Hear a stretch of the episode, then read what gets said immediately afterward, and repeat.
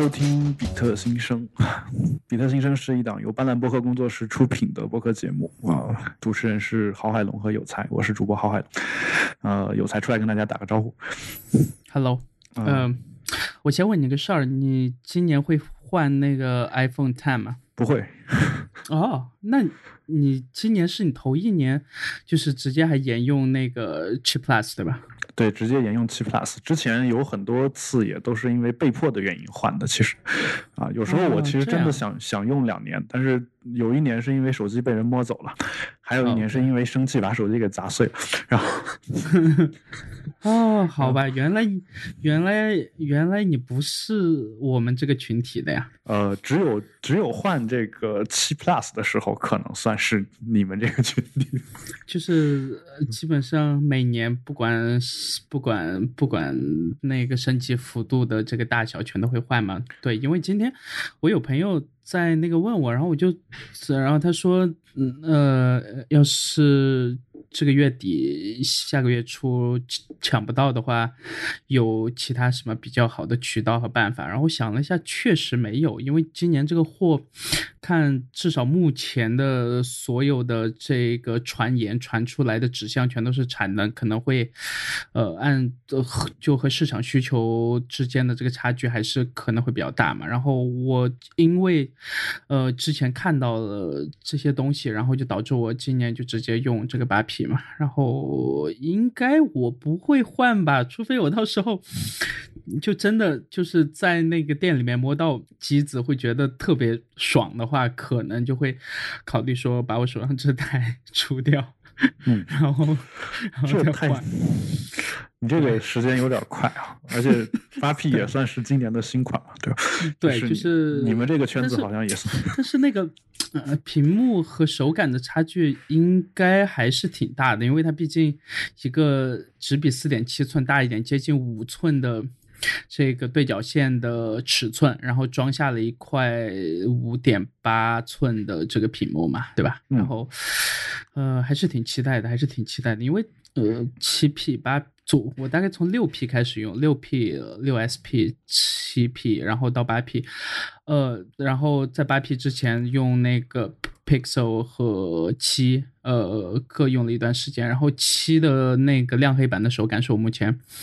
呃，用 iPhone 这些年用过的最好的那个手感吧。然后，但是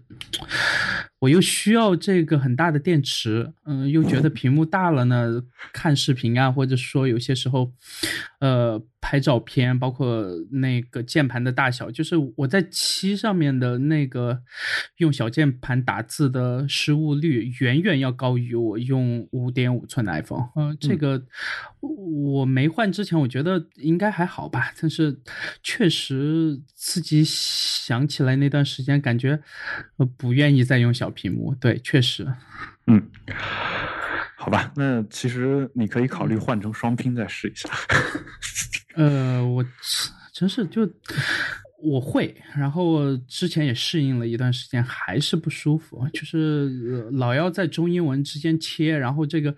呃拼音更适合，就拼音更适合我在英文下面的这个打字的逻辑嘛，然后、哦呃我倒没有这感觉。嗯，可能是我的这个大脑的构造不太一样吧。然后到目前为止，确实还没有一个呃比较长期能适应双拼的过程，可能最长也就用了不到两个星期吧。对，差不多。不过你说到这个新输入法，我倒觉得这一次苹果升级这个输入法，嗯我我不说这个双拼的问题啊，就是嗯其实它本身输入法的那个词库好像有一个比较大的质的飞跃。哦，就是？我我现在打用这个苹果自带的双拼打字，它的这个就里面内建的词库基本上能赶上鼠须管，甚至要比鼠须管还要更好一点，也就在介介乎于鼠须管和国内主流的这种基于搜索引擎扒下来的这种嗯输入法之间嘛。那你最近有用那个谷歌的那个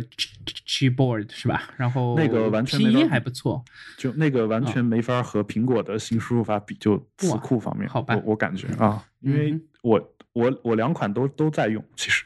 但哦是 Google 那个，我我觉得输入的失误率、容错率特别低啊。然后，呃，苹果这个稍微好一点。呃，对，就键盘这块还是，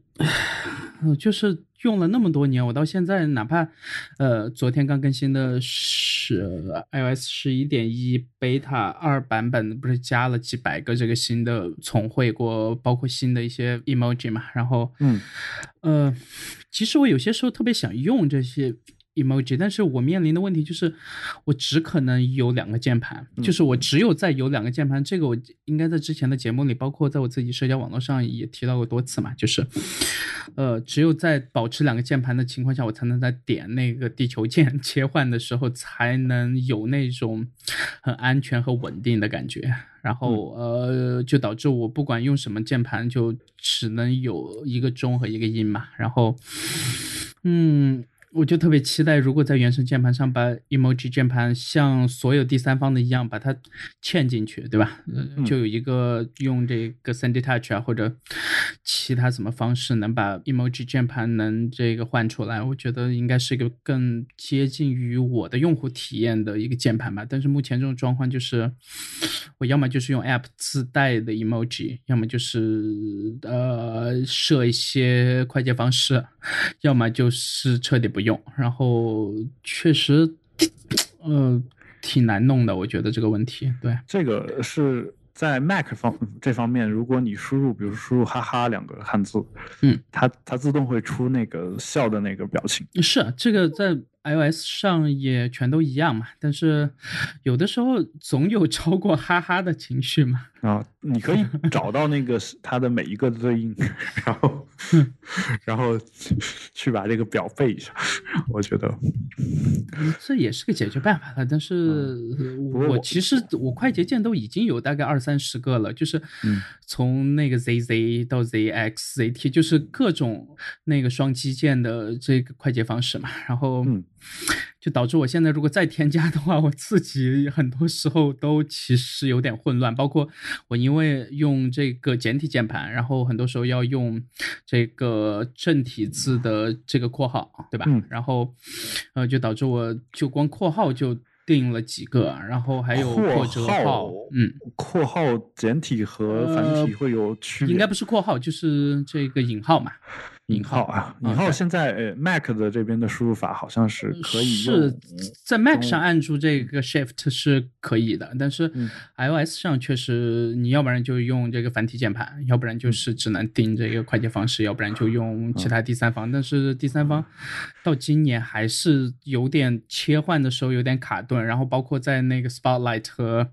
一些特定的情况下啊，还是有那种偶尔换不出来的情况，然后换不出来呢。呃，就很纠结，因为你换不出来，就要到系统里面，然后把这个快捷，呃，把这个输入法去掉，然后让它再恢复到英文的这个原声，然后才能换出，然后再跑到系统设置里面，再把它，就是整个这个过程是，我不知道这个问题具体是出现在它给第三方键盘的这个 API 上，还是。其他什么问题？反正，呃，从 iOS 七那年，呃，有第三方键盘在上面能拿到这些权限，一直到今年，这些该有的问题还是在有，可能或多或少，呃，好一些了，但是仍然和我那种很稳定的使用习惯这还是有挺长一段距离的。我觉得，包括我们国内的很多，而且包括国内的这个隐私又是一个。很麻烦的事儿，所以说就陷入一个很两难的境地，就是系统的中文输入法其实并至少拼音或者说至少简体拼音，呃这一块儿并不算太好用，OK 就是达到能用的程度，但是你要说和国内的这些包括这个搜狗在内，对吧？嗯，呃比下来确实从这个本地化和用户习惯的。这个揣摩上面差距至少差几年吧，我觉得。啊，我觉得是这样，就是我最近用输入法的一个感觉是，输入法确实会限制思维嘛，就是，嗯，呃，当我想表达一用一句话表达自己的意思的时候，那那句话如果我没等我输完，然后国内的输入法已经预测出了你想你想输的东西，呃，那这个时候我会倾向于用它预测出来的那一句，但有可能你原本打算说的不是这一句，就对这个这个就是这个就是另外的一个问题，就是对在我不写这嗯。个代码的时候，我会发现我在呃 iOS 上可能先把 iPad 先抛开吧，就单说 iPhone 上，至少在五点五寸的 iPhone 上，嗯嗯的打字速度在不敲代码的情况下是比我在那个 Mac 上要快的。嗯 这个是我在这两年慢慢就我有一天去测过嘛，大概在 iPhone 的键盘上至少五点五寸啊，四点七寸嗯就先抛开不说，那至于更小的四寸呢，可能就更捉襟见肘了。呃，五点五寸上一分钟大概一百一十个到一百三十个之间，但是在这个 Mac 上，你瞧呃，你说的是汉字吗？对对对，汉字一分钟一百一十多个汉字，一百一十个左右，对。哦，你这个速度很很很快啊！对，因为我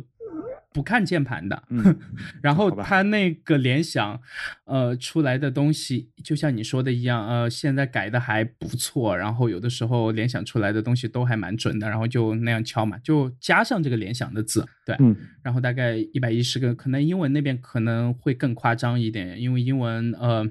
联想的这个准确率是超乎我想象的，就是我可能打一篇四五百字的文章，而且是经过思考过的，而且是编组词造句编写，大概四五百字的文章，也就是在四五分钟内这样。对，就是其实嗯就键盘的实际的效率来讲，我嗯，在 iOS 上的效率已经超过我在那个 Mac 上的实体键盘效率了。嗯，对，所以说我还挺期待有一天，呃，就是完全不用实体键盘，是吧？我刚才我刚才说这个话的意思是想说什么呢？就我其实后后来我就觉得我不我就开始不太追求那个打字速度了，我更追求现在能把我自己想表达的内容给表达出来，尤其是在写这个书的时候，呃，所以、所以现在其实无论手续管还是 Mac 自带的这个输入法，对我来说可能速度上已经不是什么太大的问题，而且我觉得对于这种原创的内容来说，它这个速度已经够了，就是没有必要再快，这是一个点嘛。另外，你刚才提到说你在两种输入法之间切换才能有那种安全的感觉或者准确的感觉，其实我我可能会装六七个键盘，就是有可能。OK，然后呃，那我我其实也需要你说的那种感觉，但是我我不会说呃一定得不看着它，我会按住地球不动，然后对我知道显示出那个列表，是然后切换的方式嘛，但是我我每每次都会、嗯都会那样去切换，我 就是就不会说我随便按一下这样，就是因为你按一下你不知道下一个键盘是什么，就、嗯哼，我基本上是这样去切换这个键盘的。不过在绝大多数情况下，因为我可能没有你那么需要跟外国人聊天，所以其实绝大多数情况下，呃，用这个呃就是中文的输入法基本上已经够了。啊，就偶尔用的用到英文的时候，我可能直接用中文的那个自带的那个键盘，我直接输一个英文，应该也没什么大太大的问题。对我英文键盘的使用率确实比中文要高不少。嗯，对对，而且你可能还要敲代码，对 吧？对 对，再加上但代码就和这个 Mac 上的关系更大，呃但嗯是在 Mac 上联想和 iOS 上，我感觉总是要差一截。呃，可能是我自己的心理因素，也可能是我很讨厌这个 Touch Bar 的原因，因为它现在在新款上所有的联想，呃，绝大部分时候都显示在这个 Touch Bar 上，然后基本上就不用。嗯，好吧。对，像我这种没有 Touch Bar 的，好像基本上也看不到这个联想。OK，啊，也可能是因为我我我输入的时候特别习惯于输比较长的内容吧，一次性，嗯，可能就其实它本来有联想，可能也就没有。然后呃，说到这个语言的这个问题啊，我就顺便说一下，我们群里昨天昨天不是我苦于这个最近发现没什么好聊的这事儿，嗯然后在群里随便说了两句，啊然后我们的有台主播 Martin Now 是吧？他说，呃，嗯如何学法语？然后嗯，然后我就给他敲了两句法语在上面，啊，这两句法语的意思分别是：我不会说法语，你会说英语吗？嗯然后，呃，所以就有有朋友让我示范一下这两句的读音啊，就 Eric 叶同学，他说他在网上找到的读音好像是一个，我听起来好像是用英文的发音方式去读的这两句。嗯，呃，我这个法语呢，肯定肯定不是特别的标准啊，但是我可以简单的示范一下啊，就是一般口语里面，就是法语的那个否定词，它是一组，一个叫 ne，一个叫 ba，就是两个词连在一块儿用，但是在口语里面可以把那个 ne 那个词给省掉，所以你可以直接直接说我不会说法语，这句话是这样，叫 je parle pas français，对吧？嗯然后，呃，你会说英语吗？啊，你会说英语吗？其实，在书面语的，就是完整的问法应该是 vous parlez anglais？啊，anglais，那个 Est-ce que vous parlez anglais？嗯然后就是简称的话，就是你会说英语吗？就直接直接是 vous parlez anglais，就直接这样问就可以了。就是其实就是你说英语，然后你加一个声调就行，啊，大概就这个样子。所以如果我这个不能叫示范一下读音，我只能说是我一般就是这么读的啊。然后，呃，其实，在法国基本上，呃，大部分情况下，呃，你用完这两句之后，你还得会一项功能技能，就是你得知道他说的是英语还是法语啊，就是这个，嗯。哪怕你会法语，可能有时候也听得不是特别明白，就是有这有这个原因啊。然后呃，还有一个呃反馈吧，就他说让我们去嗯说一下这个比较一下国内和国外的播客播客的问题这个话题好大呀，就啊、这个首先要分门别类，嗯呃，然后他他的意思就是说，其实质量好的中文播客，质量高的中文播客真的不多，啊，这个我也承认啊，就是其实，在群里我也说了，其实我自己对自己做的播客质量也不是特别满意，呃，嗯哼这原因有很多，就是很重要的原因，当然就是精力问题。我曾经说过，说每我如果早上和有才录节目的话，可能节目质量就会好一点。嗯，如果是晚上和有才录节目的话，节目质量就会稍微差一点。嗯这就跟脑你脑子里面就是那个思脑细胞的活跃程度，我觉得肯定是有关系的，啊、就是会有这个这个原因，啊、然后就是有才也说了，说这个关于这个音质之类的这些事情，这些事情的话，他可能就追求的不是特别的多。那我的一个想法就是，嗯。我的一个想法是什么呢？就是其实我对于做这种有始有终的这种事情，啊、就是比如说写一本书啊，让这本书，这个就是比如十五万字或者二十万字，我写完了就完了。那这个东西其实你可以写完了之后，再完完整整的去精细的去打磨，然后最后把它给出出来。呃，但是对于一个这个长期要做的，比如说播客，你也不知道它什么时候停止，对吧？就是，但好处是我们随时可以停止，但是坏处就是，嗯，其实它一直有嘛，一直存在。然后其实我自己又不是专职去在做这个事儿，那在这种情况下，其实这个质量并不是那么的好把控。不是说我今年总共就十期节目，我可以把所有的做播客的时间全部花在这十期节目上面。这样的话，我哪怕有一句话录错了，我也可以以把它给删掉，我重新再录一遍，再放进去，因为我的所有精力都在这个里面。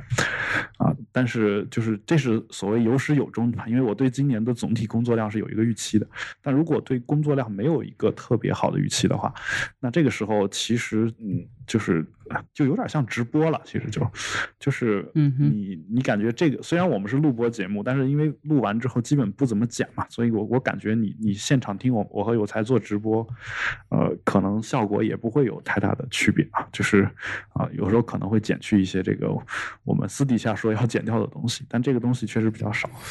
啊，所以呃，国外的播客好像也是这个样子啊，但就是国外的播客，呃，我的感觉就是这个东西你做的好与不好，更多的还是跟播客之外的东西有关系。就是我个人的感觉啊，就我不知道有才的感觉是什么，就你可能在这方面比我看得开一点儿，啊、或者是看不，开主要原因就就是还没赚钱。呃，第一是赚钱的问题，第二就是我觉得，嗯，我们经常在 YouTube 或者是在什么地方看到一些人，他可能很很兴冲冲的去拍了个视频，嗯，然后这个视频可能也没赚钱，嗯，然后很兴冲冲的去 做了一个什么什么，然后我觉得那个兴冲冲的那个劲儿，在中国很难有，就是，嗯哼，你有时候会觉得心理成本太高了，比如说，嗯。你你去装修，这个时候 你会你会发现有有一些这个呃，就你跟你说的这个说他用的这个东西一定是哪家哪家出的，然后你上网上一查，发现这家从来没有给他们供过货，然后嗯然后就会有这样的一些问题，这些问题其实都构成了一一种又一种的这种心理成本啊，就每天你上班的时候，你如果要坐地铁，你就得想这个地铁上的人挤成什么样子，然后我在地铁上我。会想，我到我公司的时候那一站的时候，我能究竟能不能下得去？这一路上，哪怕这个时间是你的，你可以去看小看手机，可以去看书，但其实你的心思可能不能完全沉浸在那个里面。你去必须想着说，我我得在我我单位的那一站前一站去换到门口，然后去下车。那所以同样是通通勤的时间啊，包括我。我如果要打车的话，那可能，呃，还得考虑打得到打不到的问题，打到了是不是依然会迟到的问题。就这些事儿，如果都在你心中装着的话，其实外国人可能也上下班，可能上下班也是一个多小时，那他们其实的心心就可以更空一点，可以去去放松的去想一些他们可以想的东西。但是，呃。像我可能就有时候就得被一些其他的琐事所占据，这种这种感觉就是，我只是举一个例子啊。其实，在生活当中有很多这样的事情，就是这种事情，你如你在国外好像就没有这个困扰，但在中国可能就有。像这种东西，其实还没到那个很舒服的阶段嘛。对，其实就是这些东西让让我们的这个播客。的这个就是我的感觉啊，我的播让我们的播客的质量可能没有那么的好，因为其实你你一直在提心吊胆。这个提心吊胆不是说有一个特别大的灾难要降临，但是随时随地有各种各样的啊，就是小的那种不确定的那种不好的东西会啊，就不一定是不好的，但是像吃了一个苍蝇一样恶心那种东西会会出现在你的周围啊，就是所谓的丧嘛，对吧？丧，小雀丧 这种东西，天天的，就是就各种围绕在你，比如说你你你。你，就差一分钟迟到，然后你打卡。我觉得这个至少在我自己这边看来，最大问题还是国内外的，嗯，市场接受程度，尤其是在核心用户和本来应该是核心，呃的博客做博客的人，或者说听博客的人，在国内基本上全是缺失的。嗯，包括这个。市场和广告这这两块儿，这个流量的价值还没有体现出来嘛？那在国外，就我所知的很多喜剧明星、政客、呃大公司的 CEO，呃等等，就是你能想到各种你你在生活中在社交网络上看到的所谓的各种大 V，对吧？嗯，全都在博客中出现啊，而且甚至这里面有不少人还有自己的平台和博客，所以说。呃，这个对这个东西的接受程度，但国内呢，其实我到现在我去问很多在这个科技行业里面的朋友都不知道播客这个东西，就更别提不在这个行业里面的朋友了。所以说，就对他们看来，可能播客就是什么荔枝和喜马拉雅。嗯，我也不能说他们错吧，但是但是我觉得这两个这两个呃。做和就。做和受众这两个群体的差异化，可能是导致目前的这个状况。而且，等你真的去找广告的时候，你会发现，不管是实体的公司，还是互联网公司，还是各种各样的公司，他们就认流量，这个我觉得一点问题也没有，对吧？但是他们绝对不会愿意去尝试任何新平台。嗯，就你你一旦看到有些公司去尝试新平台的时候呢，一般就是靠人，就是私下里的这个交。情什么的，但是很少有人说去靠这个，呃，传媒就一个很新兴的这个媒介形式起来而去做广告的，这个还是挺明显的吧？这国内这个是我的感觉，确实很少有公司愿意在博客上面去做广告，这个数量可能就是嗯少到那个让人诧异。呃，就是你 你原本有一个新兴的东西出来，比如播客，嗯。然后从来没有人做过，然后像我们这种，呃，就从来没有也没什么知名度的人啊，就是可能第一时间杀到了这个播客领域，然后迅速的挤占了各大排行榜的这个前列，因为没什么人嘛，对吧？然后啊，有了这个东西之后呢，突然有一些这个传统上做媒体的大佬，他们也发现了这个平台，嗯，他们会带着他们原来传做传统媒体的那个思维，然后去。占这个市场，啊，由于他们原原来手上是有一些资源的嘛，最后你会发现这个市场最后会被他们用他们的方式变得就是一些这种就是致力于这种新媒体的人啊，新的新媒介的人。我觉得也没有太大问题。国外其实从之前的主播界转到做播客行业的人也不在少数嘛，但是似乎各大品牌对这种，我说的是，呃，我说的不是这个。就是从业的人，就是不是主播这个这个群体，嗯哼，而是运营的这个群体。OK，就是你你明白我的意思吗？那我不确定国外是不是也是这样啊？如果国外是也是这样的话，那我只能说国外的这个呃新的这些主播，就新兴的这种 podcast 这种主播。或者从原来的旧的电台转过来这种主播，他们确实能力比较厉害啊。但如果不是的话呢？我觉得国内的这个运营的这个思维还是过去的那种感觉，就是呃，就好比说我现在播客上面想，就如果我想接一个这个广告啥的，那我可能也是私底下去，就是凭我之前多年在业界的这种关系，就是我很少见到说这个嗯。比如说我我在网站上贴一个这个广告的价目表，然后有人过来点的这种情况，这事儿是好像是没有的。就是就算就是做广告，肯定也是私底下去再去再去联系或者怎么样。就这是我我的一个感觉啊，就是我不知道对不对啊，因为包括一些这种新的平台，就是他们做播客的时候，他上来其实并不是想的是说我吸引大家都在这上面去开这个播客节目，然后让这个节目呃有一些新人。在嘛，然后让这些人的节目通过市场的自由竞争出现一个比较好的东西，顶多就是编辑你再筛一筛，推荐一下，做这样的事儿。他们他们其实不是这样想的，他们想的就是我一开始就要，就有点像 Twitter 和微博的这个策略，就是当然微博现在比 Twitter 挣钱是吧？然后他一开始想的就是我我要把一些大牛大 V 全全都拉过来。我先我我靠这些人先把这个流量带起来再说。我我我想的不是说我从零开始去，因为这是一个新的东西，所以我我让新的人来去做这个事儿。我还是希望能有一个名人或者是什么样的人来做。对，就到最后所有平台全都看上去差不多嘛。哎，是不是游戏游戏直播界和二次元界会好一点？呃，对他们那个好像真的很多时候靠颜或者靠其他的，还还蛮多人挺有实力的。我觉得，虽然说我关注的也不算多了，但是，呃，至少游戏界吧，二次元我不敢说，至少游戏界真的是用命在这个玩游戏嘛。嗯，那我觉得其实其实就是这个有点像那个，你这么一说，我觉得就有点像那个，呃，我们经常看一些小说啊，小说里面，比如有一些科幻小说。或者是什么小说，呃，里面会有一个就是特别堕落的这种地方。就是这个堕落的地方，可能就是恰恰是这个主人公特别喜欢的一个地方。然后最后这个主人公证明的，其实那个地方才是最有活力的。就类似这种，就拿武侠小说来说，一般来说，这个主人公不能是正正正派的这个人啊，他就算是正派的，也得跟魔教的教主的女儿怎么怎么着一下，对吧？啊，一般一般都得都得是这种这种路数啊。然后发现这个魔教其实也不是那么的魔这种感觉。那我的感觉就是，游戏这个领域可。可能就是你，你如果把传统的社会看成中国的传统社会看成一个名门正派的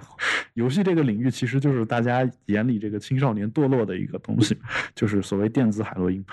然后在这个领这个领域，其实是传统的名门正派所不太屑于去耕耕耘的一个地方啊。就是我我我我我原本是一个这么一个正人君子这样的人，我就不屑于跟魔教为伍啊，不屑于去逛窑子这种地方啊。但我我并不是贬义的在说这个词，就是。那这个时候呢，反而给这种就是啊，反而让一些就是玩游戏的时候，你们不屑于这个东西，那我我就我要在这个地方闯出一片天嘛，这种感觉就有点像这个英雄小说的这种主人公，从一个特别特别就是被就主流所非常不看好的地方，然后发迹啊，等你。在这个地方占据了话语权之后，你发现主流想进入已经很难了，因为主流一开始原本是不打算进入这一块的啊。这个不打算进入，有可能是因为他们就觉得这个东西不好，也有可能是因为呃一些政策的原因吧。啊，就原原本可能是地下的，那随着这个地下往地上走的这个过程，政策可能也就正好松动。那这个时候，可能可能在这一块就没有传统。影响的那么厉害，我瞎说的啊，这是我临时想到的一些东西。啊，你这扯得确实有点远了，出戏了。呃，对我今天下午看到那个亚马逊可能要，呃，对，不是前段时间和谷歌，呃，起了一些纠纷嘛，因为他自己不是出了一个可以看视频的，或者说有那个可触摸屏幕的这个。Echo 嘛，然后，嗯，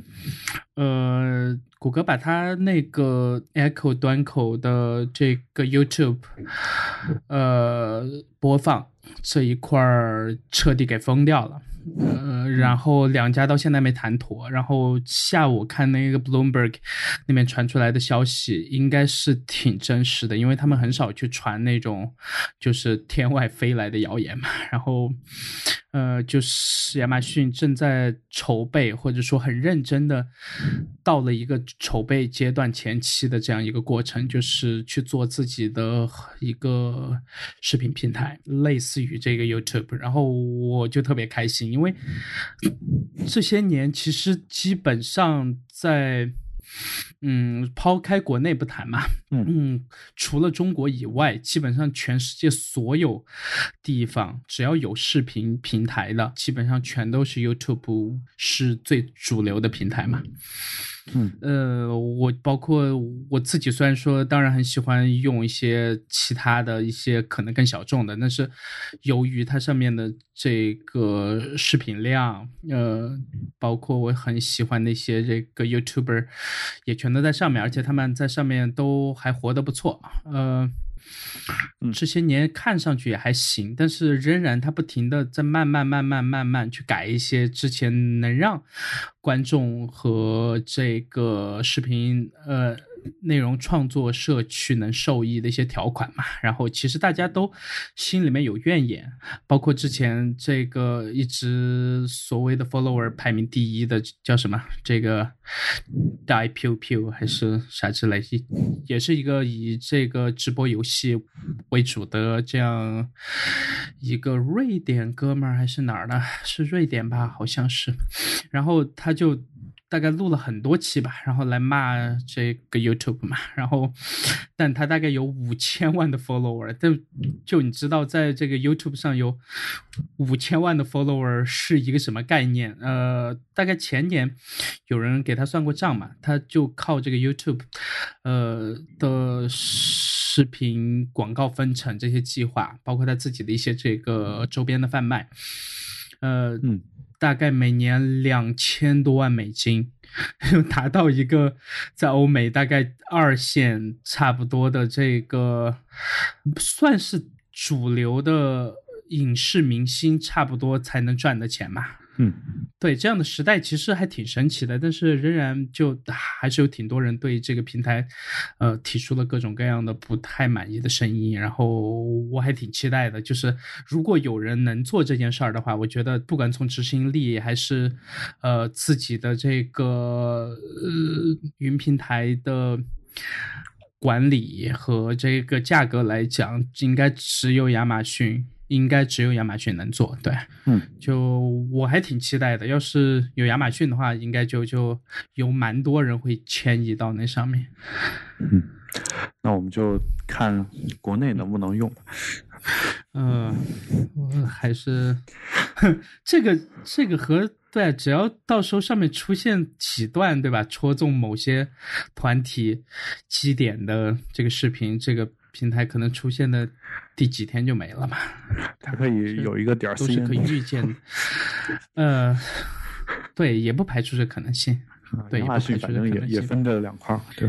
嗯，当然有有有朋友写这个邮件告诉我说，亚马逊其实国外也不是完全打通的，嗯也是像日本和可能跟欧美还是要分开的啊。这这个嗯具体我没有没有完全测试过，这个大家可以再去看一看。反正欧洲欧至少欧洲，我用法国的账号去英国亚马逊买东西，在美国买东西都是可以的，因为呃，而且就是我我是打算重新注册账号来着，但是重新嗯注册的过程当中，它提示我那个邮箱已经注册过了，那理论嗯上讲我就没有办法用同一个邮箱注册两个不同的系统的账号，对吧？那说明它是一个系统，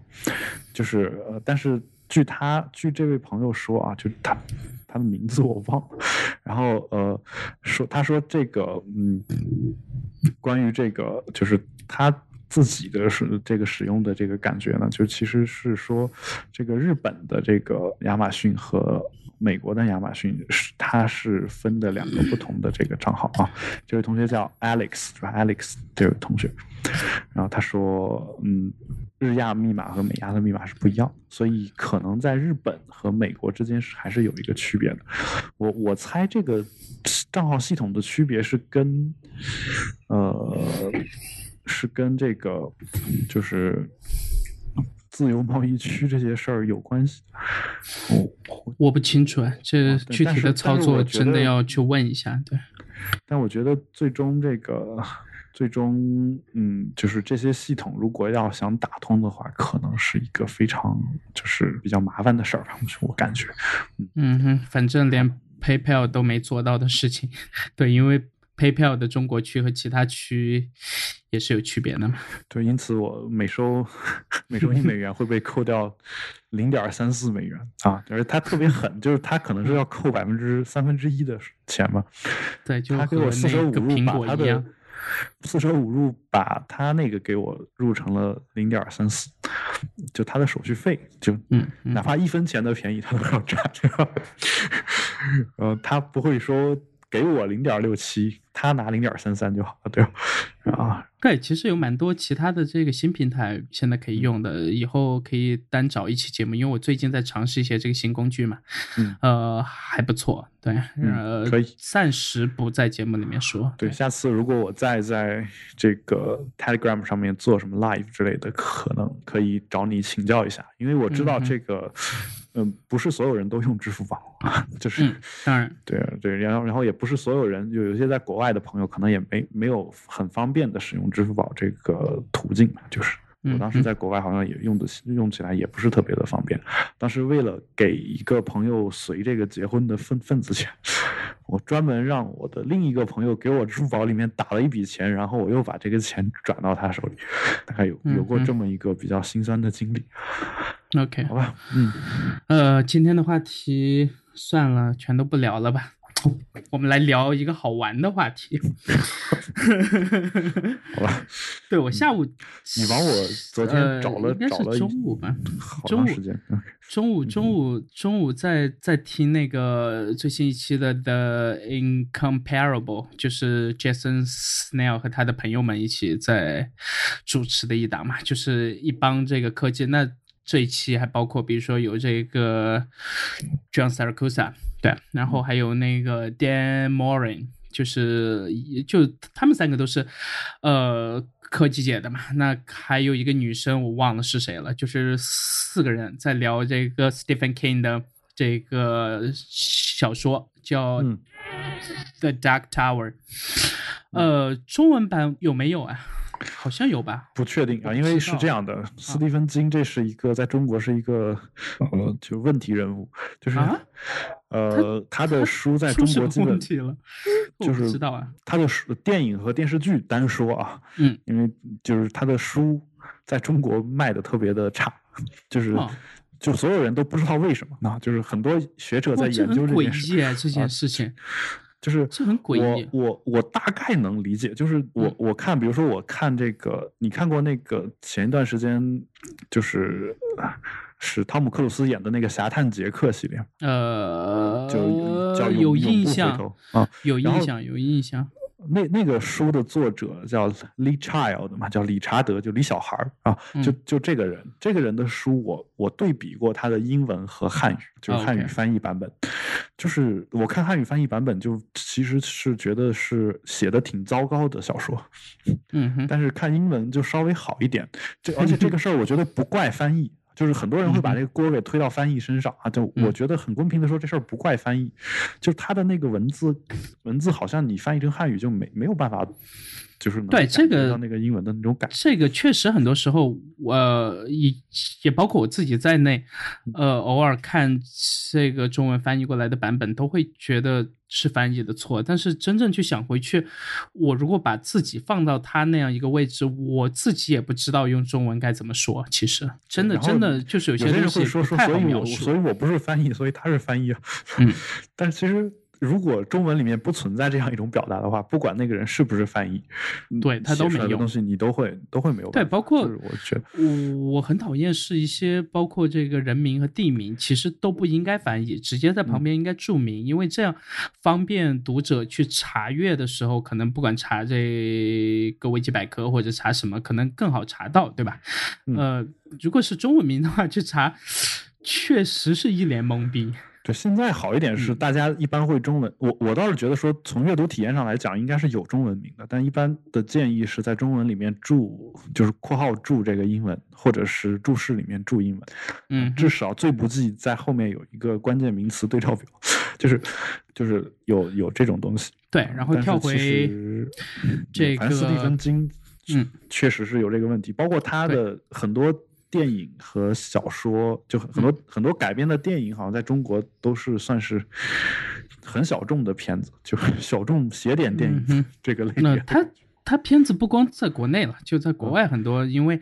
他签这个改编权的时候，有些决策挺差的嘛，就包括我要说的这部。嗯，那呃，我是大概前几天看的吧，上周还是什么时候？就是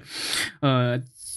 The Dark Tower》的。第一部就是全全书有这个八部书嘛，然后他大概花了三十三十五年来写啊，对，然后 我花了十年看完，哦，就是我从二十岁到三十岁这个过程是活在他书里面的，呃，最。离我们最近的一本是二零一二年嘛，然后二零一二年的那本呢，我是大概前年才看的。嗯，呃，所以说，我今天在听到这期这个播客的时候，我就特别激动嘛，因为呃，很少有人愿意去聊这样一个很宏大的，就就好几千页的这样一个书嘛。嗯。呃，然后刚好前几天看完那部电影，这个电影呃是大概八月份上映的，在欧美了。呃，然后是改编的是第一部，叫这个 The Gun Slinger，就是一个这个神枪手的意思嘛。然后，嗯，具体的故事剧透我就不在节目里面提太多。但是这部电影是拍的非常之实的，就特别烂。就是要不是我看到这个名字和和知道是。他的这个书改编的，我根本就不会去看，因为这虽然说演员还 OK 了，但是整个剧本的改编，然后呃架构，然后包括为后面的几部去埋伏笔的程度，和这个和这个哈利波特或者和这个魔戒被改编出来的时候的那个效果差距是特别大的，嗯，然后就觉得还。挺废柴的，嗯，对，这部片是特别烂，但是，呃，他这一整个系列的小说，我是特别推荐大家抽空去好好读读看。嗯，就斯蒂芬金，顺便说一下，可能有一些国内朋友不是很熟悉，啊，就知道听说过这个名字啊，但其实他有一部很著名的小说改编成的电影是很有名的，叫《肖申克的救赎》，啊，然后。但是就这个电影，很多人也不太爱看书，对我就知道啊，包括这个《绿里奇迹》，然后包括前几年，呃，国内有引进版权的叫这个《Under the Dome》，我我不知道国内之下，OK，就是呃，都还挺出名的吧？这些电影和电视剧都挺出名的，嗯。但有些人甚至不知道这是斯蒂芬金写的剧本，就是、哦，OK。就就我我我我就是，当然这是我个人的一个偏见，有可能，但就就这个出版行业，其实前段时间我刚搜过这个人，就出版行业好像确实是这个人，就是引进中国以后，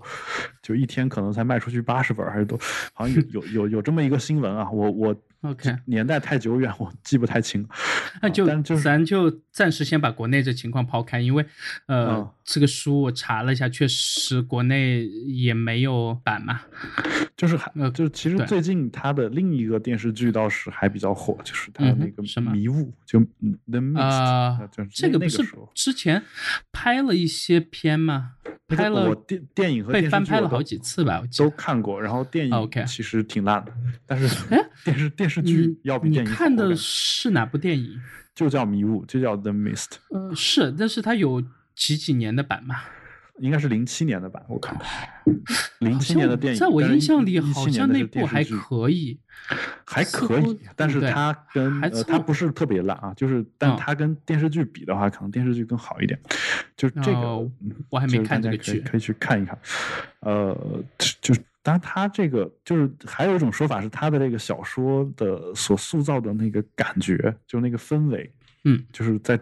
对中国人来说，就是中国人还没有到那个程度，就是这是我我前段时间看到的报道啊。这个这个话我是从来不信的，因为，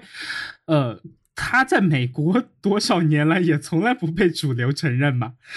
直到我不是直到前几年，就他们他们总是觉得他是一个嗯非严肃作家，但是嗯即使他非严肃，那又怎么样呢？他在描写这个人物，在结构。呃，包括一些东西，其实到后面他得了那个布克奖嘛，就是可能是在美国文学，呃的这个领域最高的一个奖项了。然后他拿到那奖时候，其实他也没觉得有什么，就是反正你绝大部分人是跟不上他的那个速度的嘛，因为他的这个高产是超乎人想象的。然后，呃，中国有一个人可以跟他，我之所以想和你讨论这件事情的原因，就是因为你作为一个这个作家，或者说你要不太喜欢这个词的话，我可以换一个，比如说你作为一个严肃的写作者，对你作为一个严肃的写作者，就至少你对自己的这个文字是很认真的嘛，对吧？嗯。那他们在这期节目里面就聊到，就是。在前些年出了一本书，应该还进入那个《纽约时报》的畅销榜了，叫《On Writing》，呃，中文大概叫《论写作。翻译翻译成叫写作这回事儿，OK，差不多这样吧。然后，木谷孙先生给写的序，嗯还是哼挺挺有 OK，名的。那就是在这本书里面，他有讲到一个很好玩的细节。对，因为这本书我是当年一出来的时候就看了，在那个呃美亚上面订的，然后呃，包括后面也看了一遍这个中文版，因为我觉得我有些东西还是没参透。然后看完中文版以后，呃，感觉也没什么帮助嘛。然后对，因为他有些用词的那个是特别，就在他的自己的这个英文的母语里是特别之精确的。嗯呃，然后他有写到一个很小的细节，就是在他大概第一本，就我前面说的，呃，在今年被翻拍成这个电影的这部《The Dark Tower》的第一部以后，嗯，很多年之后，当他在把这本书再拿起来之前，出了一件事情，就是他出车祸了。嗯对，而且是很严重的车祸，然后有类似于濒死的那种体验嘛。然后他把这部分的这个东西也创作进这个《The Dark Tower》的其中一部分，并且是以自己就是这个作家，而且就叫这个同一个名字的作家，然后需要剧中的在虚幻世界里小说里面的一个主人公的这个小主人公来救他，嗯。就是这个过程。我花了十年，就是这很多细节全部都忘了，然后需要嗯可能再过两年再跑回去，再把这一系列全部串起来读。而且，呃，在他的其他一些创作里面，由于他这部呃跨了几十年的书的这个重要性，包括一些里面的这个信息的密度之大，然后导致这本书里面的很多东西都会穿越到他其他的小说创作的细节里面，时不时都会抛一些点出来。呃，然后我就想请教你，就是当你是一个写作者的时候，你怎么就是你会不会尝试把自己的一些？体验和虚幻的那种东西结合起来，并且到最后真的有一个你自己笔下的人物在小说里面跑回来拯救你，这个东西我觉得我不知道他当时创作的这个结构和思维是怎么样的，但是我现在想回来，真的是这个神来之笔。呃，我觉得这个事儿其实他在《论写作》那本书啊，就是 写作这回事儿那本书里面也也提到过哈，就是隐隐含的提到过一句说，呃，比如说，就是我我其实，在写那个少年阿成的时候。我问过那个试读的一些人的问一个问题啊，就但我没有给他们答案，就说大家会觉得这个东西有我个人经历在里面，就有一些人会这么想，然后我就会问他，你们觉得是不是这样啊？然后其实我当时是没有一个明确的答案的，因为我觉得让大家去猜就好了嘛，对吧？我也不想说这个答案，但是斯蒂芬金他给了一个非常确定的答案，他说肯定是有的，就是你你创作的小说的每一个人物，其实都有你自己的。的影子在上面，因为你在写这个书的过程当中，当这个人要做一件事儿的时候，你肯定会去想说，如果你是他，你在那个时候你是怎么去做的？这个其实就是你的一部分，就。这个事儿是完不可能脱开你的，就是你写这个人的时候，其实就是在表达你自己的一部分。所以其实书里面每一个人物都是你的一部分。所以其实这个作家本身跟他自己写的这个书本身是，我觉得是没有办法分开的。哦，我你刚才提到的这个事儿，我不觉得是一个神来之笔啊。呃，就这个概念，我不觉得是个神来之笔，只是说他如果能把这个事儿写好了，那才是真正的神来之笔。因为我感觉每一个作家至少我没觉得出戏。对。其实每个作家都会有类似的这样一个想法，至少我我个人的感觉是，我本来写作有一个目的，就是去创作一个，呃，我我觉得待着舒服的这样一个环境啊，或者说我觉得炫酷啊，不一定是舒服，我我觉得我需要这样的一个体验啊，那我就我是日现实生活当中没有这种体验，那我。我手上有笔，那我就可以把这个体验创作出来，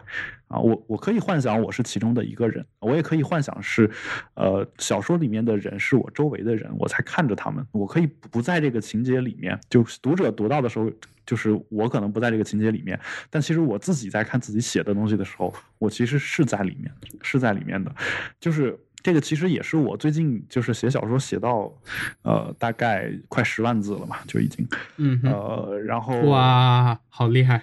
对，然后就写到这个时候，我我感觉就是，呃，其实我我我我一开始是我这个书我是用第一人称写的，对吧？但是写到现在的时候，我其实觉得就是深刻的意识到了第一人称的局限。OK。其实，其实我是想知道，我我是知道，就是那些人物每一个人心里面是都是怎么想的。但是由于是第一人称的小说，我没有办法把他们的想法都写出来。但同时，你作为第一人称所带给你的那种亲切感，也是不太一样的嘛。是，就是因为，因为我我的感觉是第一人，就第一人称其实肯定要比比第三人称好上手去写起来，嗯，就是尤其是你不把自己写成一个坏蛋的话，就是对，但是是好上手。就我自己而言，我当然是最喜欢。用这个名字，或者说纯第三人称，因为那样我，呃，更能计时，或者更能站在一个旁观者的角度去说一些事儿嘛。对对，但其实我我觉得就是，呃，嗯，怎么说呢？就是，我一开始没觉得第一人称和第三人称有那么大的差别。虽然写作理论的书我看了也不少，就是不不是书啊，就是类似这种就是文章吧，就是说。第一人称和第三人称究竟有什么区别？说第三人称全知全能，我就想这个全知全能好像也没有那么那么重要。嗯，就等你写到第十章的时候，这个时候你你的情节推进，人物人物与人物之间他的这个关系，嗯，就是产生一些这个变化的时候，这个时候，嗯，其实你会觉得说，如果我能让读者也知道那个人心里是这么想的，就更好。但是我但是其实，嗯。其实，如果是第一人称的话，你很难去直接去写这个东西，你就得想办法用别的别的这个，比如说对话呀，或者是一些行为的描写。那你就直接写剧本，比如说突然插进来这个话外音，也不会觉得很违和吗？不会啊，其实其实呃，人称你中途想变是完全可以的，只是说我我觉得我我一开始没有这么去想，而且我我的整个这个写作的这个计划啊，就因为我其实我那里面已经用到了很多技巧，但是如果我再用这种技巧的话，我觉得这个书它的重点就偏了，它它好像是在炫技一样，就而而且我这个技术又没有那么好，所以所以我的感觉是还是就是正常的这样写下来吧。但是嗯，你说到斯蒂芬金的他的那本书叫《On Writing》，里面里面其实写过很多那种准则啊，就但那个准则有很多很多是给这个英文的小说家写的，比如说我觉得倒不一定英文，还是挺挺这个 universal 的。呃，就就是他他，比如他写到语法的那个部分，对吧？然后他说说这个，呃，嗯，就有一部分他写的是不要用副词，然后这个，呃，对，不要用副词，嗯这事儿，但是他自己用很多啊。对，就是他，就是我作为一个他的这个粉丝，看了就这些年他基本上出的百分之九十以上的书，只要我能买到，呃，全部都在第一时间这个提前去做预购嘛。然后我觉得他最好的地方就是在至少和绝大部分现代。的非词造华丽派的那些美国纪实派，包括这个海明威这样的人，对吧？嗯，呃，就是和他们比起来，他的这个文字是相对于比较华丽的了。就是他在描写气氛和人物的时候用的形容词和副词之多，简直是感觉他是一个这个从英国学院派出来的人一样。就是形形容词单说啊，他没有说到形容词的事儿，他说的是，他说这个副词啊，呃，也也许你觉得他副词用的好，恰恰是因为他。一直在克制自己用副词，就是 OK，他自己也说了，说他的作品是不可避免有这个东西的，但他他说能不用就不用嘛。他的意思说，每次他写完书，可能还要在在读的时候，可能还要再去删这个副词。那那剩下的可能是他觉得完全没法删的这种嘛，对吧？如果他觉得自己都完全没有办法删的，那可能就真的很合适，对吧？那你你觉得他用的很合适也很好啊。但是倒也还好，他觉得没法删，反正下一步还有这个编辑嘛。对他，他不认为这事儿应该交给编辑去做，就是有些东西，就是有，他这里面也写到了，说包括错别字呀什么的，对对，就好像说他说这些事儿还有有有有些人会觉得说要交给编辑嘛，但他觉得不不能交给编辑去做，我觉得也不不不太应该啊，就是就是说偶尔那种疏忽的，可能编辑看出来比较好，就就让编辑去做了啊，就是如果是自己自己的东西，你还是自己把它给改好，因为实话说，编辑他也不一定。能给你把那些东西都改了，就是有有这样一个问题啊，就然后嗯，但是我我看的感觉就是写作理论这个东西吧，就是你呃，我他那书写的特别好啊，然后但是对特别好，但是就是 写作理论这个这个东西呢，你如果要听他的，你有时候就没办法写了，就是 OK 对，或者说或者说你你先达到他的勤奋程度。然后再写写二十本书，然后你再回过头来去去想他他他的这个东西。对，因为确实我没有见到几个像他那么高产的作家，而且在每一本还基本上能保证质量的情况。我不是说他没有这个滑铁卢啊，那滑铁卢可能最近的一次在我印象里，可能就是那个呃叫什么十一二十四那本，就那个刺杀肯尼迪嘛，那个就有点。嗯，穿越类的那本，然后那本我确实不算特别喜欢吧，OK，但是没，嗯嗯。对，所以呃，所以就我我的感觉就是，呃，就是写作理论这个东西啊，其实你看了你会说的头头是道，但真的你自己提笔写的时候，你发现自己受的限制太多了。然后就我看完那书之后，我自己写这个自己的书的时候，我就就是看到副词，我有时候 很痛苦，这个到底要不要用啊？后来我就去他妈的用，就是。该用就用，你你先把书写完再说，哪怕你要改，你也肯定是整个这二十二十就是二十万字写完，就十五万字写完之后再去想这个事儿。如果你一一开始就想存着边写边改的这个想法的话，他也说过说有一些作家确实是那样，但是我觉得那样我就根本写不出很长的东西来。就是如果如果你你你你能写个两千字，你说你边写边改，我觉得没没什么问题。哎，但但我下午在想一个事儿，就是如果我们把国内比如说什么唐家三少啊。嗯，呃，这种人也，他应该是作家吧？就我觉得他应该就是严格意义上的作家。对，当然算，就是不管这很多人说他不是什么这个所谓的严肃文学什么之类的，因为中国中国没有这个中国的作家和英国的 writer 其实不是一个意思，就是嗯哼，但是你又没有没有办法说我就叫他写手，对吧？这个写手又把他给说的太低了。对，就是我就下午在想中美英，呃，澳洲我暂时没查，就中美英这三个国家的作家榜，呃，首富或者说近几年拿这个稿酬最多的人，全都是和这个 horror 或者说和这个 fantasy，呃，就奇幻类或者是这一类的小说相关的这个类型嘛。那在美国肯定就是这个 King 了。呃，中国去年还是前两年，我记得都是唐家三少。唐家三少，嗯，对。然后英国那当然就是各位可能更熟知的这个写 Harry Potter 了，对，就 J.K. 罗琳，嗯对罗琳。呃，你觉得这个说明我们的阅读口味都很相似嘛？或者说这三个国家的主流 人群的阅读口味都？比较相似，我觉得他们三个人创作的是完全不同的三种小说。是，但是就是在某一个程度上都是都是类型小说，一些呃，相对于用剧情或者说比较抓眼球的一些东西，就不像是一些像当年这个《百年孤独》或者说一些更更这个形而上的东西。对，就其实一直以来我暂时不分所谓的这个严肃文学嘛，就是可能他们他们的这个故事性更强一点。就是一一直以来都是类型文学比严肃文学或者通俗文学比严肃文学卖的好，就是这个，呃，国外你国外应该也分吧，就是，就国外也也是分这个。就是比如说，为什么就是斯蒂芬金的那本书一开始写的是他自传嘛，对吧？然后，呃，说他跟另外一些作家组成乐队，在巡演的时候 聊天的时候聊起来，说大家大家会粉丝会提各种各样的问题嘛，但是没有人问过他语言方面的事儿。对，就是你你你你你你很难想象说，如果你你今天见了乔治奥威尔的话，你不会去问他语言方面的事儿，你肯定要问，对吧？如果你是一个作家的话，但是为什么不没人去问斯蒂芬金这些事儿？因为他是一个类型小说作家嘛。就是我通常会有人会觉得说，我还挺想问的，因为他的那个气氛描写，呃，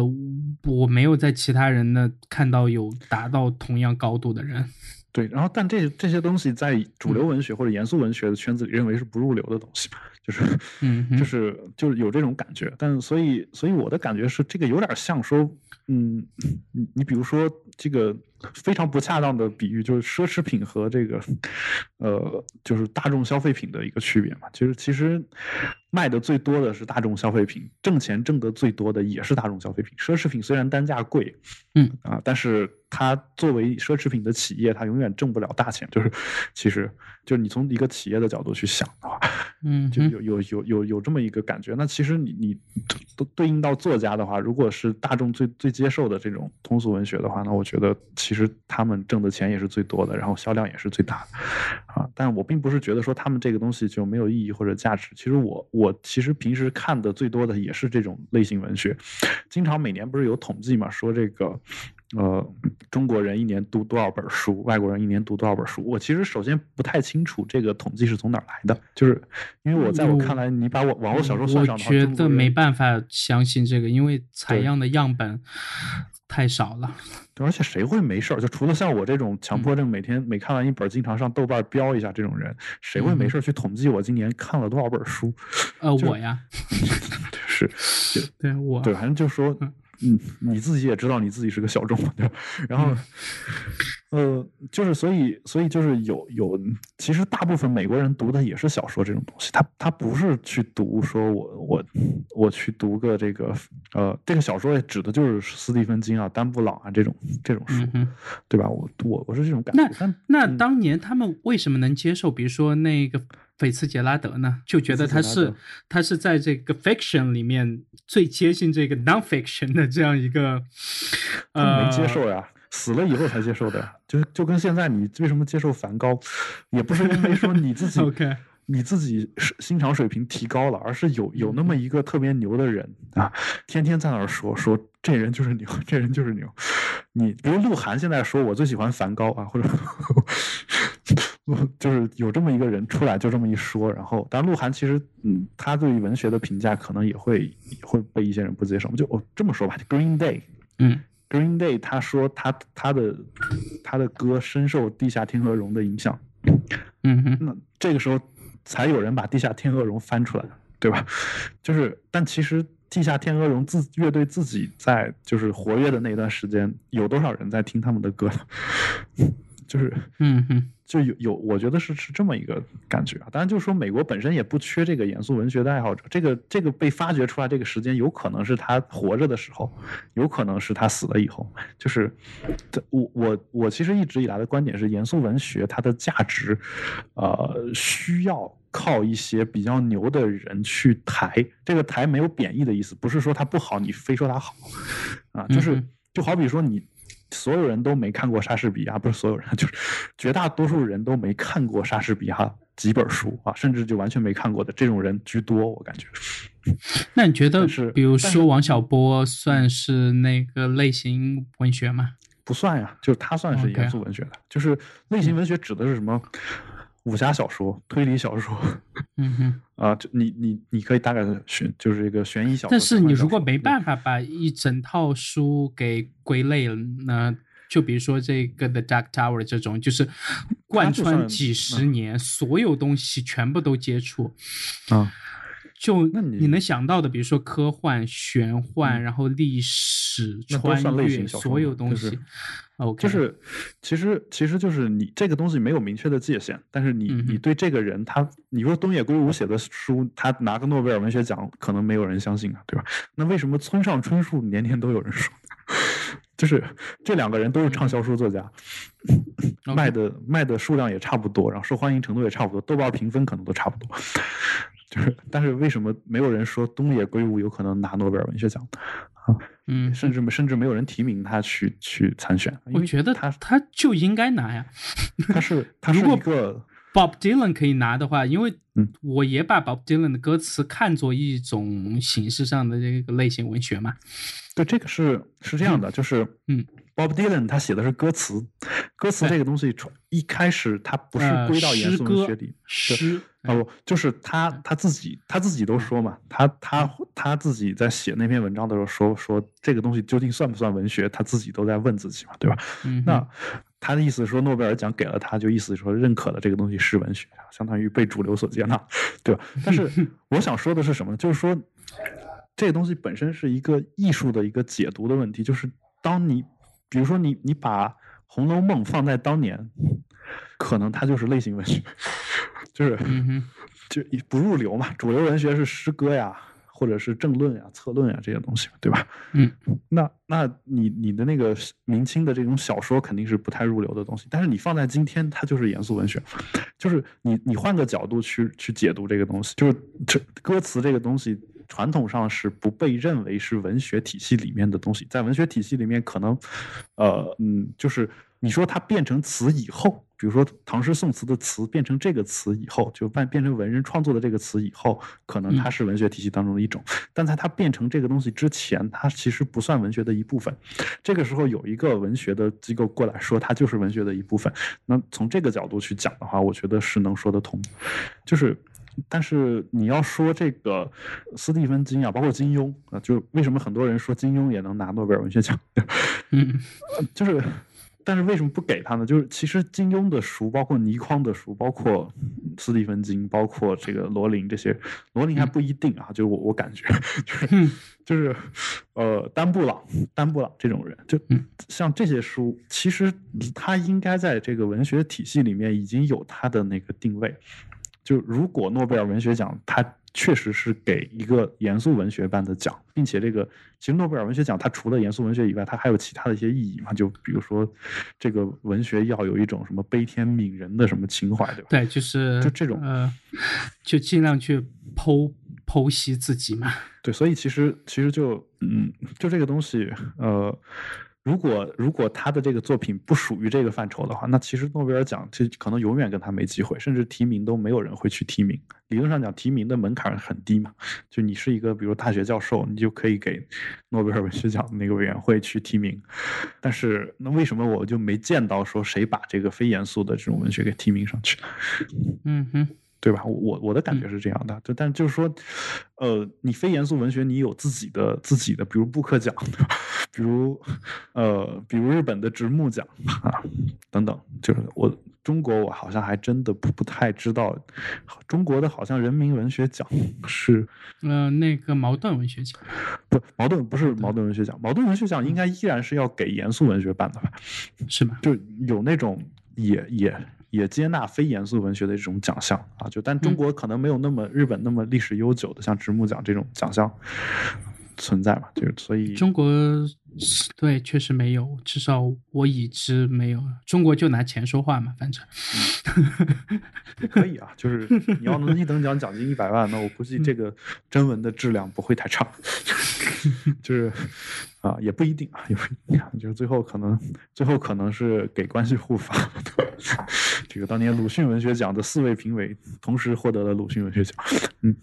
然后对我反正觉得一个人如果写一系列书花几十年，而且在里面特别用心，特别好，特别好，真的。他在零三年还把他就是今年翻拍成电影的这部这个。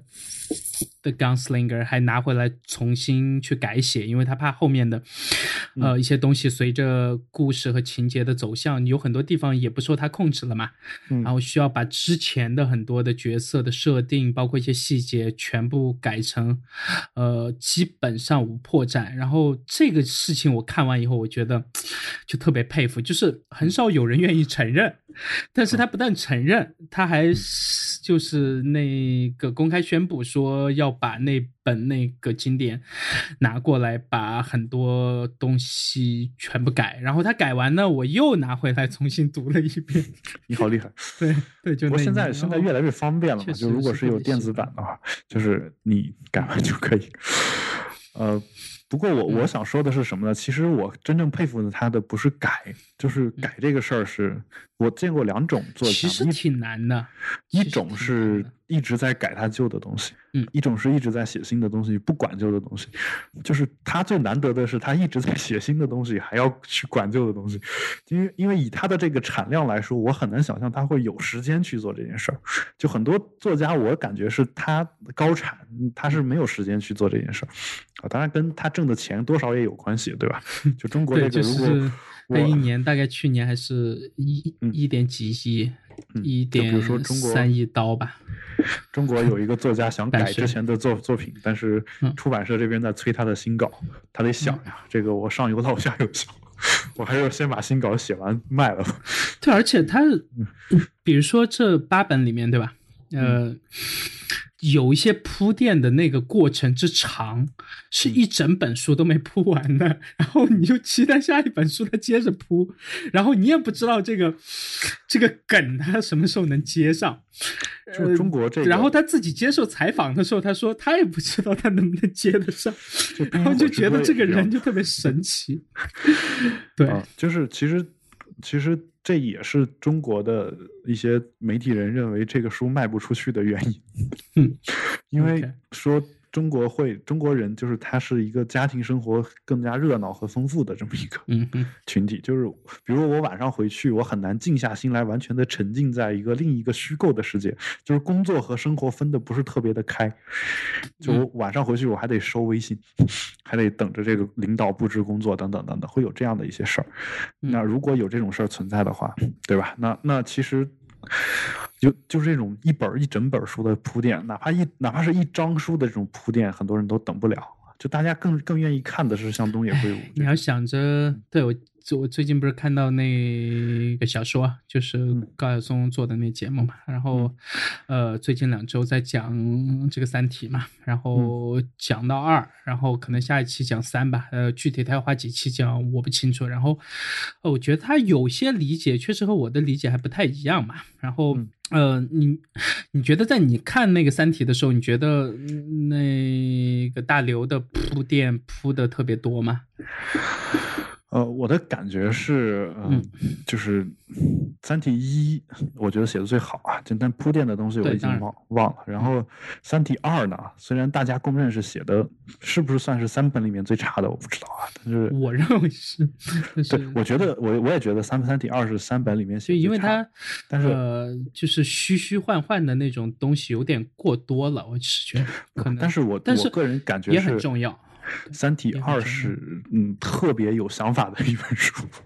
嗯，就是对我后面去想的时候，我也觉得他他这本书更接近欧美的一些书的写法。就是你说到那个神来之笔那个东西，嗯哼，我觉得《三体二》才是神来之笔，就是但是对不被大家的认认可嘛，因为《三体二》我我我当年跟他们说，我说这就是看了个博弈论基础，就写了一本小说，还写的很好看，嗯，有博弈论基础大家都能懂啊，你最后还把它给解释的很清楚。那我当时说，那我就他他能看个博弈论基础就写本书，那我我也能看个概率论基础就写本书。OK，所所以就有了这个《少年阿成》这本书。OK 啊，当当当，这个是是说笑啊，因为其实大家爱听这种这种故事，但是但实际上我当时觉得就特别佩服，我说他写这本书所需要的必要的知识，我都是有的。嗯哼，他的文笔也不是特别的好，但是为什么他写出来？大刘的文笔确实不算是特别优美。我就我就写我就没写出来呢。我当时就一直在问自己这个问题。哎，这个我看到那个小松说，呃，里面他有一个解释了。他说，因为他生活在一个很小的这个城市嘛。嗯，呃，然后所周边的这个人际关系，相对于这个大城市来讲，肯定是特别这个稳定，对吧？嗯，所有人都认识所有人，呃，然后就是所有的小说，只要是这类设定宏大的小说，到最后都是要归结于什么爱、永恒，对吧？这类所谓的人类永恒的主题嘛。然后，呃，他说在做。更细致的观察方面，可能在一个小城市观察这个人性的这个变化，包括随着年龄的增长，呃，导致呃在一些阶段做出的决定的变化，可能在小城市看到的更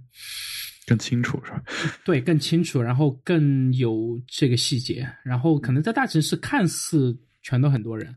但是你真的去观察的时候，你会发现所有人都没办法去达到你 想交流的那个程度嘛？对，所以其实其实就是说，呃，我的感觉，你说到铺垫嘛，就《三体二》在我看来，它是它是从一开始就计划好的一部书，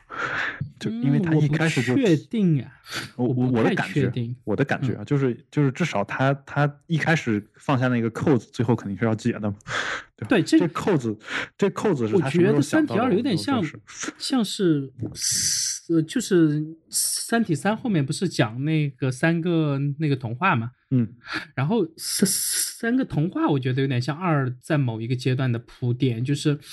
嗯，二的很多玩游戏的这个梦境，或者说在游戏里面的情节，嗯。嗯，其实细细去抠一下，还是有挺多东西可以抠的。对这个事儿是这样的，我自己写的体验是，你你其实写一些东西摆在那儿，就是这是你能用的材料，就是你前面比如说我这个小说，我有一些人物写进来，你其实可能这个人物就是出现这么一次，嗯，就是他他的使命完成就完成了，但是这个人物一旦出现过。它就意味着你可以在后面再继续用这个人，就是，当你后面需要再出现一个人的时候，你可以把原来你写好的人物再给再给用出来，因为那个之前那个人他是一种什么性格，是一个什么样子的一个人，其实以其实小说的读者都已经知道了。如果未来刚好需要有一个这样性格的人出现，完成一个符合他性格的事儿的话，那其实也能也能有。就是那这个时候，其实读者看起来可能就会觉得这是之前埋好的伏笔嘛。所以从这个角度讲，我其实特别理解斯蒂芬金自己说的，说他也不知道什么时候能圆上，因为从他自己的论写作里面讲说，他其实他自己写作的时候从来不做计划，就是没没有框架。不做计划，他说他只创造一个东西叫形式，或者是情势。就是我，比如说他经常做的一个事儿，就是我发现他的书大部分都是以缅因州为背景，就是他自己的那个州。对对对。然后这个倒还挺正常的嘛，就是缅因州一个小镇，熟悉嘛。这个小镇被被一个玻璃罩子罩住了，这个小镇被对所谓的迷雾给呃，这个麻雀虽小，五脏俱全嘛，对吧？嗯，对。然后他的意思就是说，我就把这些人放在一个困境当中，看这些人。会怎么办？会怎么办？啊，至于他会怎么办，我不知道。我得去把这个困境造出来以后，这几个人出现以后，我再去想。他不是说我我就一定能写到一个，嗯，就是呃，按照计划一步一步去写。我之前其实一直很担心他这种写法，就是怕圆不上嘛，对吧？嗯。然后后来我发现，第一是就是人这个想象，尤其他写这种小说，他总是有办法圆得上的。然后，因为因为他不可以不符合自然的这个就是规律嘛，对吧？然后，然后就是就算圆不上又如何呢？就是就是对，这就是一本有这个 bug 的书。可是整个人类社会就是充满了 bug 呀。就算圆不上又如何呢？然后我 我。但当然，我也很佩服他。就是如果你是一个新手的话，你去你写一个原不上的书，可能就没人给你出版。嗯哼。但是斯蒂芬金如果写一个原不上的书，大家会觉得必有深意。这个对，比如说我前段时间在跟朋友讨论，呃，就今年的那个新那个新云奖呃没给那个三嘛，呃，就是是雨果奖吧，是新呃呃雨果奖嘛，然后就是死神来了嘛，对吧？嗯，我和朋友讨论结果就是，我觉得还不够黑暗，就是死神死神永永生，呃，死神永生是吧？还是死神降临？对，然后就是如果最后就是直接不交出那颗星星，就直接让全宇宙毁灭，我觉得，嗯。对吧？那个就很好。你是不是剧透的有点多？还行吧，就就我觉得这种书，如果听我们的节目的听众大部分都没看过的话，呃，我也不在乎你们。对不是，关键是如果是，关键是如果如果他最后让全宇宙毁灭了，这个在大陆不太好出版，所以这个太太不正能量了。那会儿还得依靠三个代表去。嗯哼。对吧？然后还得靠科学发展观，现在应该都靠，就是有点政治正确了。嗯，对，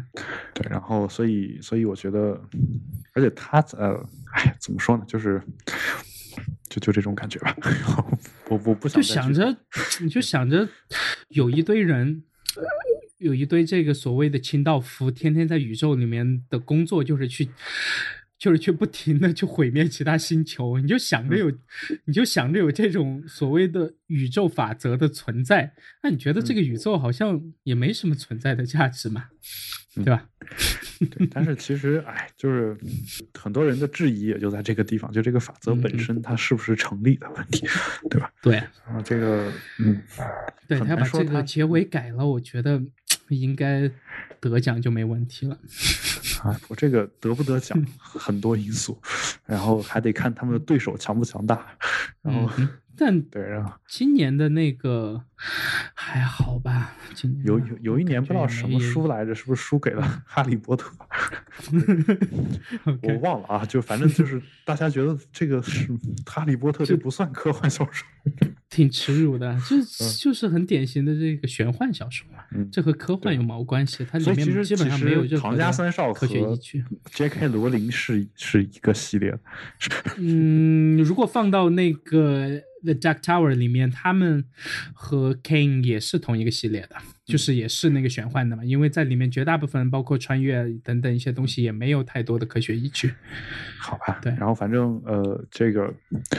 呃，国国内的类型小说作家，我其实也也在看一些，就是看了不少。就我觉得还是有一些值得推荐。我倒是没太关注，你可以私下里我我是那个和我比较少看少看这个唐，就是。玄幻的类的东西，所以唐家三少我的书也我也没有看过，但是嗯据一些人说，他他是编故事能力特别强的一个人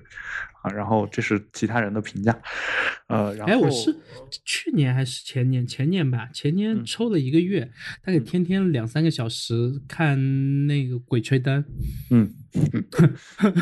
就就 那个《盗墓笔记》是吧？呃，《盗墓笔记》和《鬼吹灯》是两本书，哎，不是吗？啊《盗墓笔记》是南派南派三叔呃出写的，《鬼吹灯》是天下霸唱写的。应该是《盗墓笔记》吧，《盗墓笔记》对对对，嗯然后是什么关种那种嘛，然后嗯呃，觉得就真的是看不下去，就是就是我我可能能学到一些东西，它里面有有它里面有些东西抱着学习的态度去看 小说，它里面有些东西是有图谱的，然后我去嗯。查，确实是有这个存在，然后可能有些解释也挺科学的，包括一些嗯。常识性的东西，然后，但是仍然我就是他以为他能找到的一些这个 punch line 或者能嗯。让人很兴奋的一些点，我不知道为什么就是特别兴奋不起来。嗯，我我我我其实跟你有类似的感觉，但是我觉得他改编的电视剧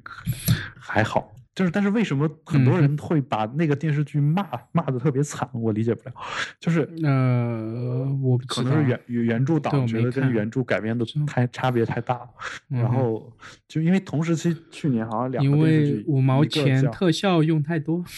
没有没有，就是就没有那么差，就是就是同期去就前年还是去前年吧，就是嗯。好像就是有跟他同期有一一个剧叫《心理罪》，嗯，就是这两个剧比起来，我觉得《心理罪》要就远远不如这个《盗墓笔记》拍的好，但是评豆瓣评分是完全相反的，就是嗯哼，这是我我难以理解的一个事儿啊。当然，就国内的话，我觉得像紫紫金陈啊、周浩辉啊这些人写的东西还是还是不错。就最近那个《无证之罪》就是紫金陈的书改编的啊，嗯他他的这个就他的行文风格，包括就是整个的那个呃。轨迹的设定啥的，如果你不是那么挑剔、那么苛刻，把它套在这个就是就是专家级的这种读者的话，我觉得就写的已经非常好了啊。然后呃，还有还有谁？还有还有一些就好像呃就看的比较少了吧。反正就是呃，紫禁城被称之为中国的东野圭吾，然后呃，就这这都是宣传语啊。周浩辉也被称之为中国的东野圭吾。嗯，然后还有一个作家叫宁杭一，然后被称之为中国的希区柯克。然后，但你你注意这些名字里面啊，我我到现在没有人听说哪个人被称之为中国的斯蒂芬金啊？嗯哼，为什么？我我感觉就是斯蒂芬金这个作家，大家还不是那么熟悉啊，就是。OK，当然我，我今天说的这个话，只是说我观察到的一个客观存在。就是斯蒂芬金的粉丝们不要上来喷我说我我很熟悉，这个我知道你们也很熟悉。其实我也算算不算太陌生啊，其实我也看过一些他的书，所以呃，就是怎么说呢，就是大家都很熟悉，但是确实在中国好像熟悉的人没有那么多，或者整个类型文学在中国就不算一个特别，除了武侠小说以外。武侠和你说的玄幻以外，就是就像推理啊这种惊悚啊这种，好像就就不是那么受欢迎，好像。OK，那不然我们先把今天的科技话题先结在这儿，然后下期，呃，对，再聊吧。好，那欢迎。其实这些小说里的东西都有可能变成现实，这个是跟科技相关的。然后 OK，然后强行往科技上靠。当然，当然就是我们看这些书一般用的都是电子设备，对吧？所以到到现在我还在等一本书，然后这本书一直不出这个电子版，然后我就一直在等，然后也是很痛苦。然后呃，那就我们今天的这个节目就聊到这儿，感谢大家收听。如果有任何的问题，欢迎大家通过社交网络与我们取得联系。我们的 Twitter 是 Bitwise FM，Instagram 账号也是 Bitwise FM，然后微博是比特新生四个汉字。好，然后今天的节目就到这里，拜拜。嗯哼，拜拜。